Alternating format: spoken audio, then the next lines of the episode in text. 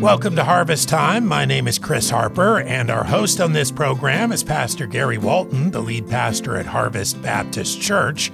Every week, we spend these 25 minutes together telling you the stories of our church, interviewing our members and other friends of the ministry. We'd like to invite you to join us at Harvest Baptist Church this week.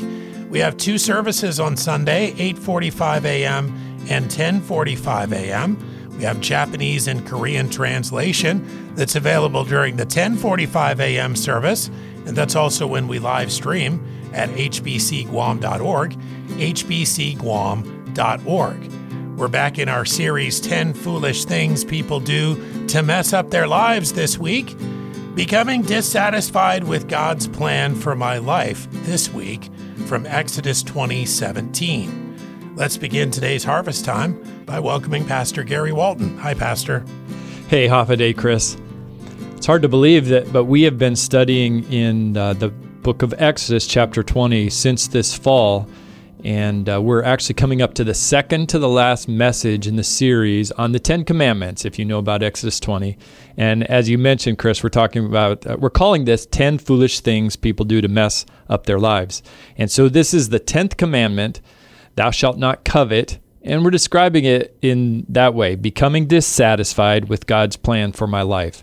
And I think it'll be a really helpful culmination of the series.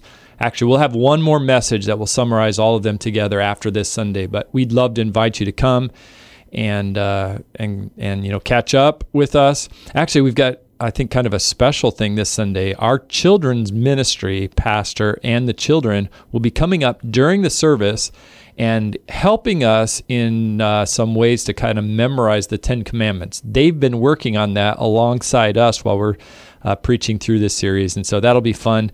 They're going to show us a, a, good memorization way for uh, reciting the Ten Commandments. And all this will be a good time. We'd love for you to come and fellowship with us and worship our God together. Hey, uh, on Harvest Time today, we've got a, uh, I think, a special treat for you. Next weekend, uh, next Saturday, uh, January 27th, we have a couples conference that's going to be taking place, uh, sponsored by Harvest. It's actually down at the Westin in Tumon. But we have a special couple that's coming. Uh, Pastor Dean Taylor and his wife Faith uh, will be with us. They're going to be leading and teaching in that couples conference. Chris will give you some more information about that conference at the end of, uh, of our recording today. And then uh, Pastor Taylor's going to preach for us on the Sunday after that. It's just going to be a great weekend together with them. Um, pastor Taylor uh, has been a, a pastor for 25 years. God blessed his ministry. He's a very clear teacher of the scriptures. Um, he understands people. He's a good communicator. Um, his wife Faith has been a faithful a leader of women really uh, all of her life, and uh, she speaks in many conferences. God's gifted her as a teacher uh, as well, and so they're going to be great leading um, that couples conference. Over the last uh, few years, uh, Pastor Taylor has actually been part of uh, a, Bible college leading. let me see if I get this right. He's lead, he's the dean. he's the professor of pastoral studies and the chair of the ministries division at Faith Baptist Bible College in Ankeny, Iowa. And what we thought we'd do uh, to kind of get us prepared for that weekend and maybe encourage you to be part of it, we'd like to share one of the messages that he preached in chapel at Faith here recently. Um, the message is called Trusting God in Time of Trouble, and it's a, a, a teaching from Psalm 22 preached recently at Faith Baptist Bible College. And so I'd encourage you to listen and hear from God's word in this good, clear Bible teacher. And then if you'll listen to the end, Chris will tell you again about how you could be part of the couples conference that'll be next weekend. We'd love to invite you to come along with that. So I'm happy to introduce to you uh, Pastor Taylor. I know that his message will be a blessing to you today. Please find Psalm 22, Psalm 22 in your Bibles. So it's prayer request time, and uh, you're asked, So, what would you like us to pray for? And uh, you raise your hand and you say, My goldfish died. Um, I'm feeling a little sick myself. And my dad lost his job. Uh, my mother has cancer. My car's broken down. My brother has walked away from God. And I'm drowning academically. In fact, I feel like God has deserted me. I think maybe I've been abandoned by God. Now, you might not say those last two statements, but sometimes in our hearts, we can feel that way. Everything is going wrong. And as hard as we try and as much as we pray, circumstances aren't changing, problems are not being solved, nobody's swooping in to rescue us. And we just think, is God really listening to me? When I pray, when I cry out for help, maybe He's forgotten about me or even just pulled back because of something I've done. And maybe He has abandoned me. And again, we might not say it or even think in those words, but deep inside of us, there may be that question Has God left me? Well, Psalm 22 is the cry of a desperate man who felt abandoned by God. And he was facing circumstances that were extremely difficult for him. And, and he was praying for some kind of deliverance or change in those circumstances. And nothing was happening. So look with me at how he begins this psalm. And I want us to see his cry. When he says, My God, my God, why have you forsaken me? Do you hear his cry? My God. Now we hear that used commonly as a profanity. People say, oh my God, or my God, to express surprise or shock or excitement or grief. But he was using it in a different way. Let's recover the meaning of oh my God for just a minute. My means he was claiming God as his own. Not that he owned God or had any control over God, but he was saying, God belongs to me in a very real sense. He's my God, and he's God. He's the creator of everything, the creator of the universe, the one who spoke this world into existence, the one who is eternal, the one who made it all, the one who sustains it all the one who is holy and righteous and just, and the one who is loving and compassionate and merciful. God. Not just a God, not even just the God, but my God. Claiming a personal relationship with the God of the universe. But in doing so, he's recognizing that there's a difficulty there in his relationship with God. Something is, is strained, and so now it becomes a cry, My God, my God. What do you say twice? A swimmer who's going under says, Help, help. You're the passenger in a car that's on a collision course, what do you say? Stop, stop. Or you hear shocking news of a tragedy and you say, No, no. It's a cry of passion and desperation. And this man is in an extremely difficult place. Do you ever cry out in desperation to God? For David, it was an extremely difficult situation facing an enemy. For you, it may be a family crisis. It could be a financial crisis. It could be a spiritual crisis. It could be an academic crisis. You're saying, God, please help me.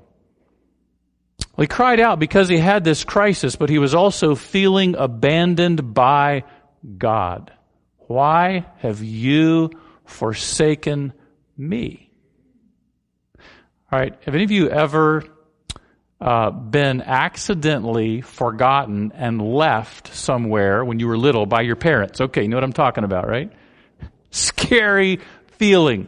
Scary feeling. That has happened in our family. I won't name any names or tell who did it, but it's happened. And it's like your parents are busy and they've got, you know, other kids and going somewhere and all of a sudden they look around in the, in the seat and you're not there. Oh no, we forgot a kid. You know, oh, it's okay. We've got some more, you know. No, we, we better go back. Okay, we'll go back, you know, and pick them up. So it's just a scary thing for, for the kid when, when you realize it, but also for the parent. You know, David is, is saying, not only has God forgotten me, but it seems like God has forsaken me. It's something else entirely for a father to walk out on his family, for a parent to desert his or her children. That's something more, isn't it? And that's the language David is using here. He's not just saying, You've forgotten about me, you've abandoned me.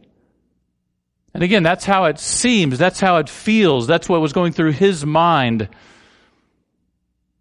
And you may feel this way at times, even though you might not say it this way. Everything happens at once, and your resources and your ability to cope and and seeing a path forward is just not happening. And you know you need some kind of outside help and deliverance and it's not coming. And you say i'm it's sink or swim. You know something's going to happen here. And right now it is not looking good. And it feels like god has abandoned you has forgotten about you or isn't paying attention to you or he sees your desperate condition. You know he knows. He's god. But he doesn't seem to be doing anything about it. So he prayed. He prayed for God to rescue him. He calls it groaning in verse 1. He calls it his cry in verse 2.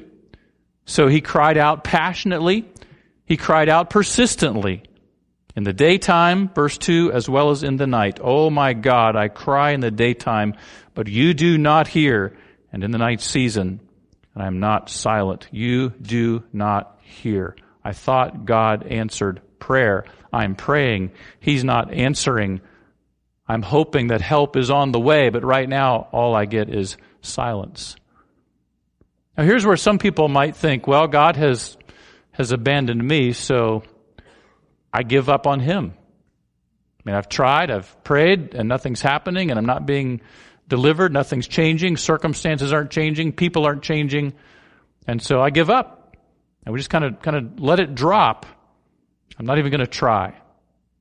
Or God has abandoned me, some might say, so I'm finished with him.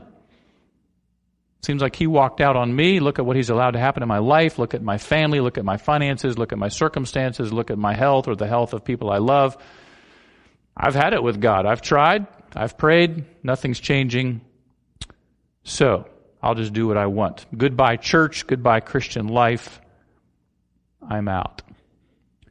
Or some people might just resign themselves. You may just resign yourself to, to moaning and groaning and saying, oh, well, it's bad and I'll just bear it and kind of suffer for Jesus and put on kind of this pious air of, of look at how bad I have it.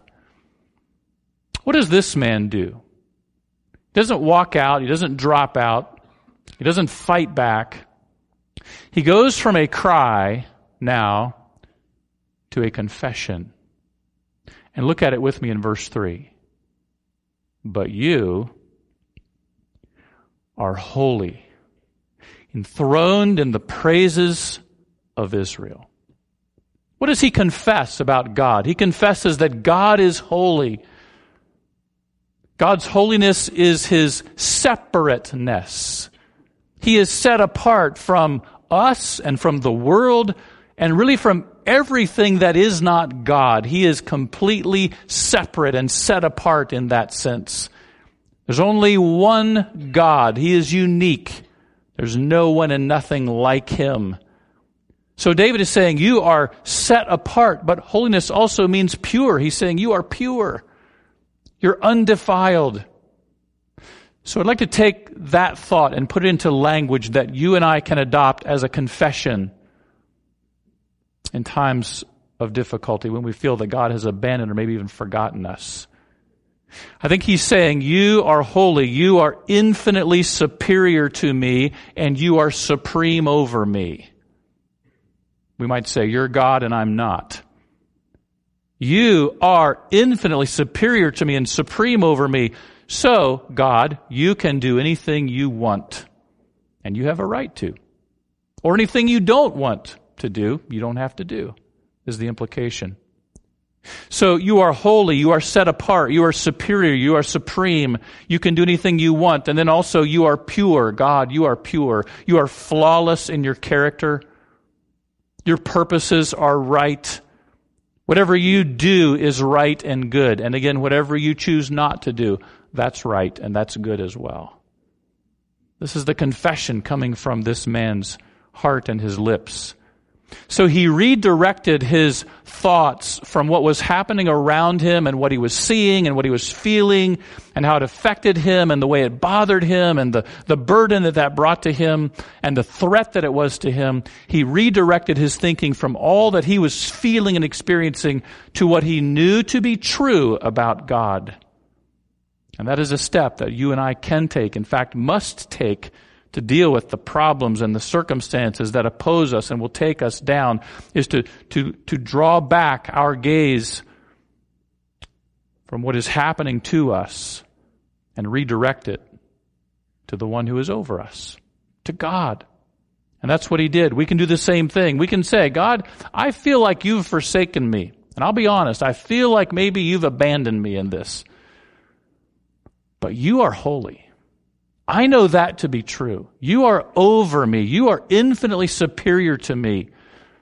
And so you can do anything you want, God. And I'm not saying that begrudgingly. I'm saying that sincerely. You are God and you have the right and the prerogative to do anything that you want or to withhold anything that you don't want to do. And you are pure. God, you are flawless in your character, your purposes and your acts. So whatever you do or choose not to do, that is right and that is good. Now, believing this and confessing it led him to another place in his thinking. So follow this. He's feeling abandoned by God. He confesses truth about God. And now that leads him to a place of trust. Of trust. How did he get there? Well, he looked at real life examples. Look at verse 4.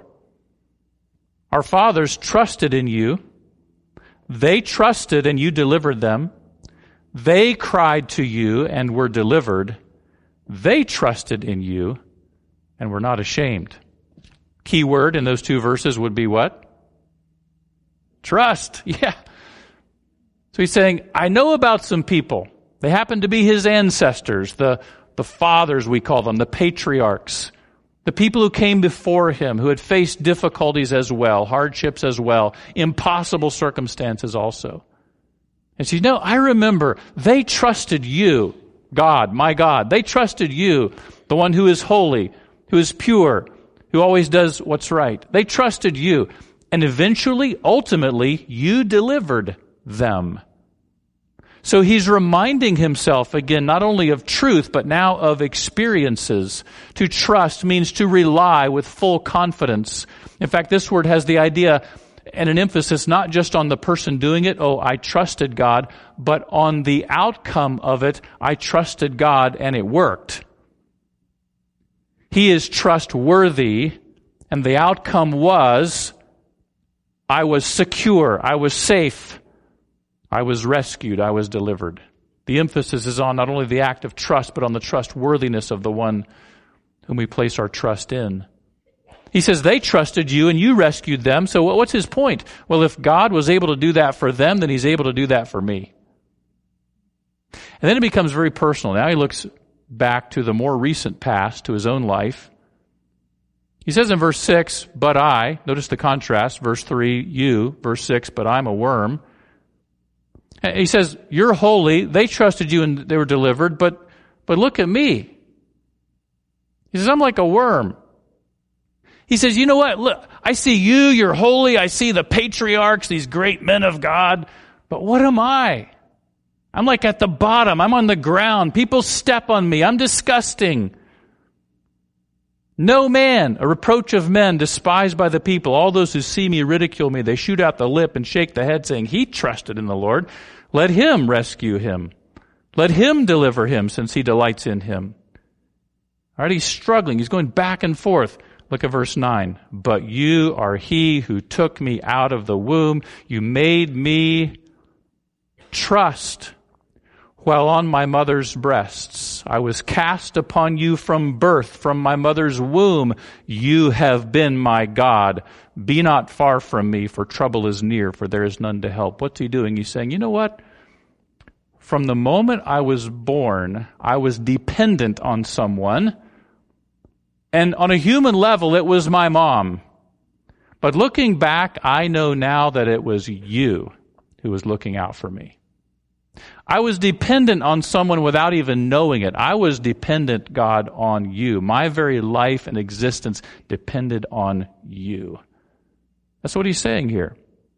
So, what's his point? All right? If you helped them, my ancestors, I think you can help me. And if you've taken care of me since the day I was born, then I believe you will take care of me now. And he doesn't use the word trust, but notice his prayer in verse 11. He has gone from, you've left me, to, be not far from me. There's a thread of faith. Do you see it?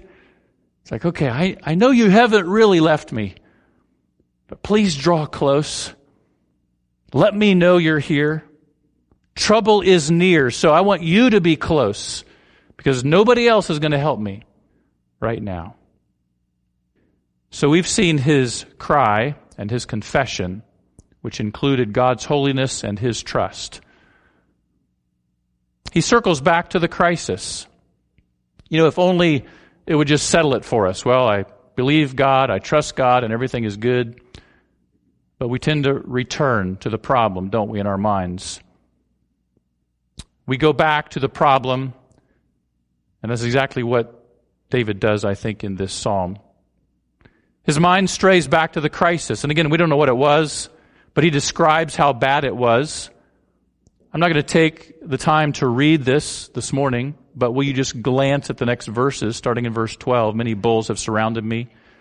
He names several animals, and he's using these animals as, as figures to describe and communicate the fact that he was surrounded by enemies. They were intent on destroying him.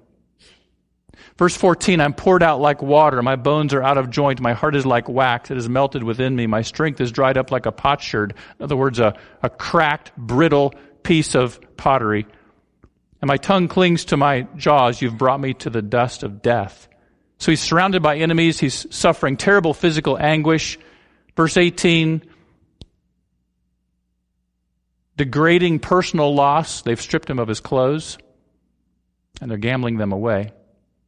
Verses 20 and 21, the sword, the dog, the lion, the wild oxen speak of, of harm and peril and pain that is threatening him. He can almost feel the points of their teeth on him and the sharp horn of the ox and the tip of the spear. Pain is imminent and death is coming.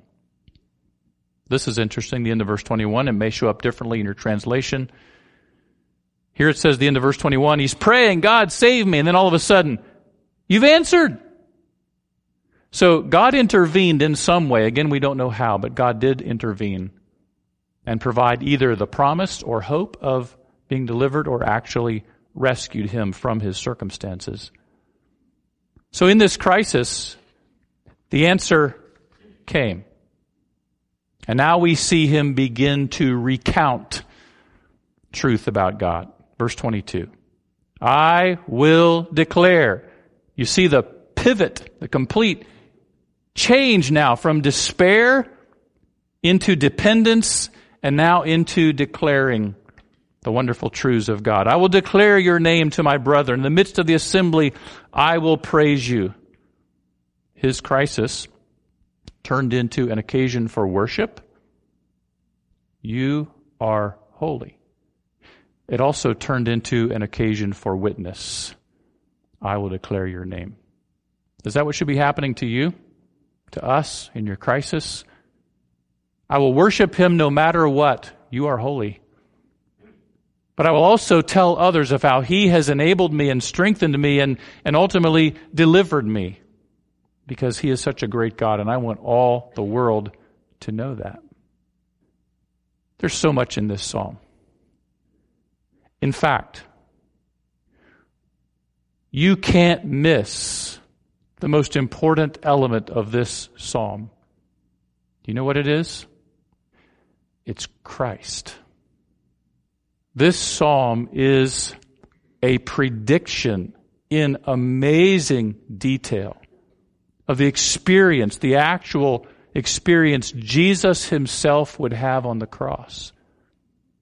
And as you read through this psalm, if you know the scene, if you if you're familiar with the events that happened when Jesus was crucified, you are picturing them. And God used this man David in his own set of circumstances to actually kind of rise above that. And, and in some senses, you might think he's speaking in hyperbole. Was it really that bad, David? Well, it felt that bad. But what was hyperbole for David was reality for Jesus. These things happened to him. Do the words, My God, my God, why have you forsaken me, seem familiar to you? They do if you know what Jesus said from the cross. It is the fourth saying. There were seven. This is the central saying of Jesus from the cross.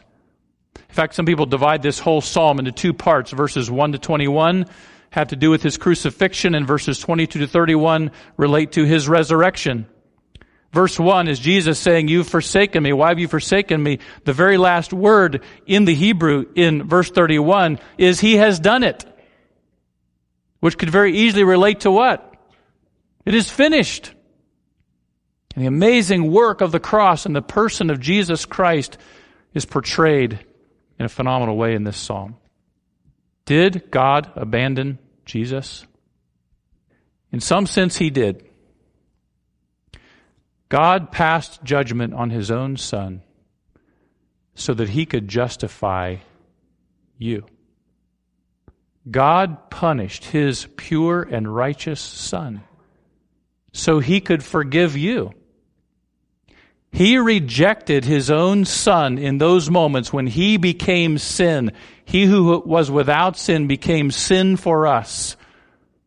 And God had to withdraw from his own son in those moments so that he could accept you. And he abandoned his beloved son in, in that sense so that he could say, I will never leave nor forsake you. A man by the name of Friedrich Krummacher a German preacher, published in 1854 a classic work called The Suffering Savior Meditation on the Last Days of Christ. It's one of the richest devotional works on the crucifixion of Jesus. Will you give your attention now to his words? The Lord tasted the bitterest drop in the accursed cup, being forsaken of God. Though we may be abandoned by the world's favor, the friendship of men, earthly prosperity, bodily strength, even though we may be bereft of the feeling of God's nearness and that freshness of the inward life of faith, yet God Himself always continues near and favorably inclined to us in Christ. However strangely sometimes he may act toward us, however completely he may withdraw himself from our consciousness, yet in every situation, the blissful privilege belongs to us. Not only to courageously approach him and say, Why do you forsake me, your child? For whom your Son has atoned, but also to say to him, with still bolder confidence, You cannot. You will not. You dare not forsake me, because the merits of your only begotten Son forever bind you to me.